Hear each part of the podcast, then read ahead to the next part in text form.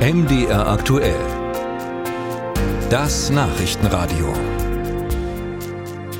Was feministische Außenpolitik heißt, haben wir dies auf Tage erfahren von Deutschlands Chefdiplomatin Annalena Baerbock, ihre Kabinettskollegin Entwicklungsministerin Svenja Schulze, SPD, will nun ihrerseits die Politik ihres Ministeriums neu ausrichten und legt eine Strategie vor für eine feministische Entwicklungspolitik. Zitat es galt zu lange als normal, dass Männer in Gesellschaften dominieren, heißt es in diesem 42-seitigen Papier. Und wenn Frauen gleichberechtigt sind und gleiche Verantwortung tragen, gibt es weniger Armut, weniger Hunger und mehr Stabilität in der Welt.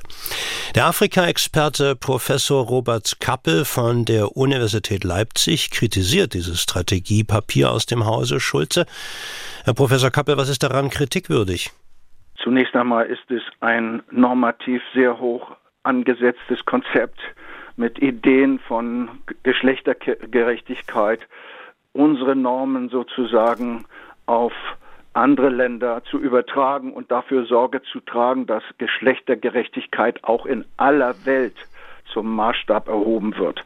Natürlich haben wir Probleme. Frauen haben schlechtere Bedingungen, sie sind oft ärmer, sie haben nicht den gleichen Zugang zu Ressourcen, sie werden nicht entsprechend repräsentiert in den Gesellschaften, beispielsweise in den Parlamenten.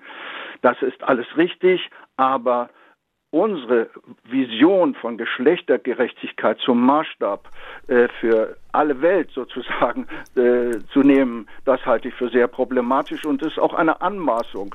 Und es würde auch dem widersprechen, was wir in vielen Ländern des globalen Südens haben, dass nämlich dort Frauen sehr aktiv für äh, Gleichberechtigung kämpfen, dass sie bessere Bildung haben wollen, dass sie bessere Jobs haben wollen. Da gibt es ja eine ganze Welle in allen Staaten dieser Welt, will man mehr Gleichberechtigung, ein äh, sehr ein, ein nachvollziehbares äh, Phänomen. Äh, und ich unterstütze das auch, Gleichberechtigung, aber mit unseren Vorstellungen zu kommen und auch zu intervenieren in die Länder der dritten Welt sozusagen, das halte ich für sehr problematisch.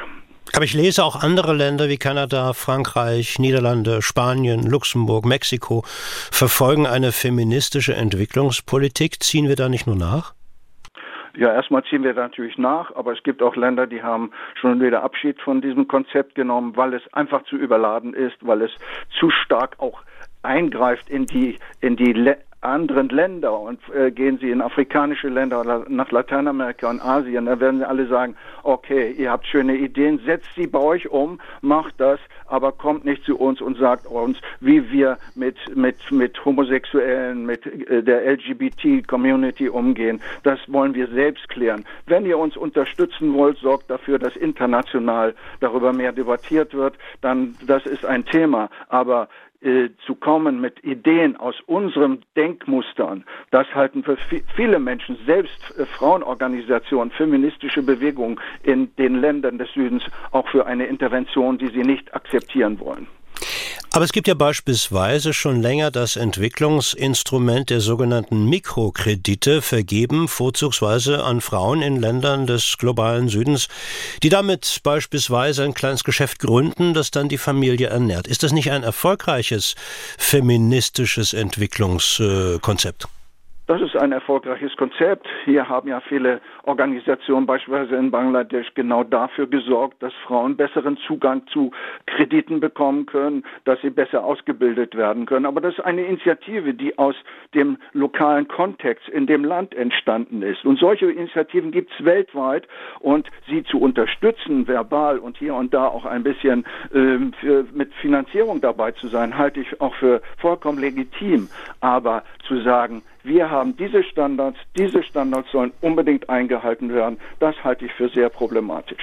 Da wird beispielsweise gesagt, bei globalen Konferenzen soll die deutsche Delegation möglichst geschlechterparitätisch und divers zusammengesetzt sein.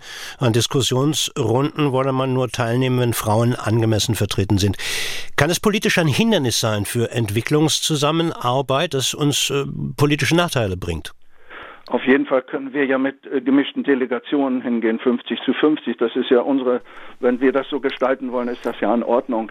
Aber sie werden von vornherein viele Länder, vor allem in den islamischen Ländern, ausschließen von, von solchen Vorhaben. Dann werden sie keine Gespräche mehr führen können. Und das ist dann ein Hindernis und das öffnet Tür, Tür und Tor für andere, die auf solche Themen keinen Wert legen, wie China. China arbeitet mit jedem zusammen, äh, ist natürlich auch eine männerdominierte Gesellschaft. Gesellschaft. Aber äh, wenn wir solche hohen Ansprüche stellen an die, auch an die Verhandlungen, die wir mit Regierungen durchführen, dann wird das sehr schnell zu extremen Konflikten führen. Nicht nur in den islamischen Ländern, sondern auch in den afrikanischen Ländern, die natürlich sagen, hier, wie wir unsere Delegation zusammenstellen, das ist unsere Entscheidung. Sagt uns der Afrika-Experte Professor Robert Kappel von der Universität Leipzig. Vielen Dank fürs Gespräch. Ich danke Ihnen.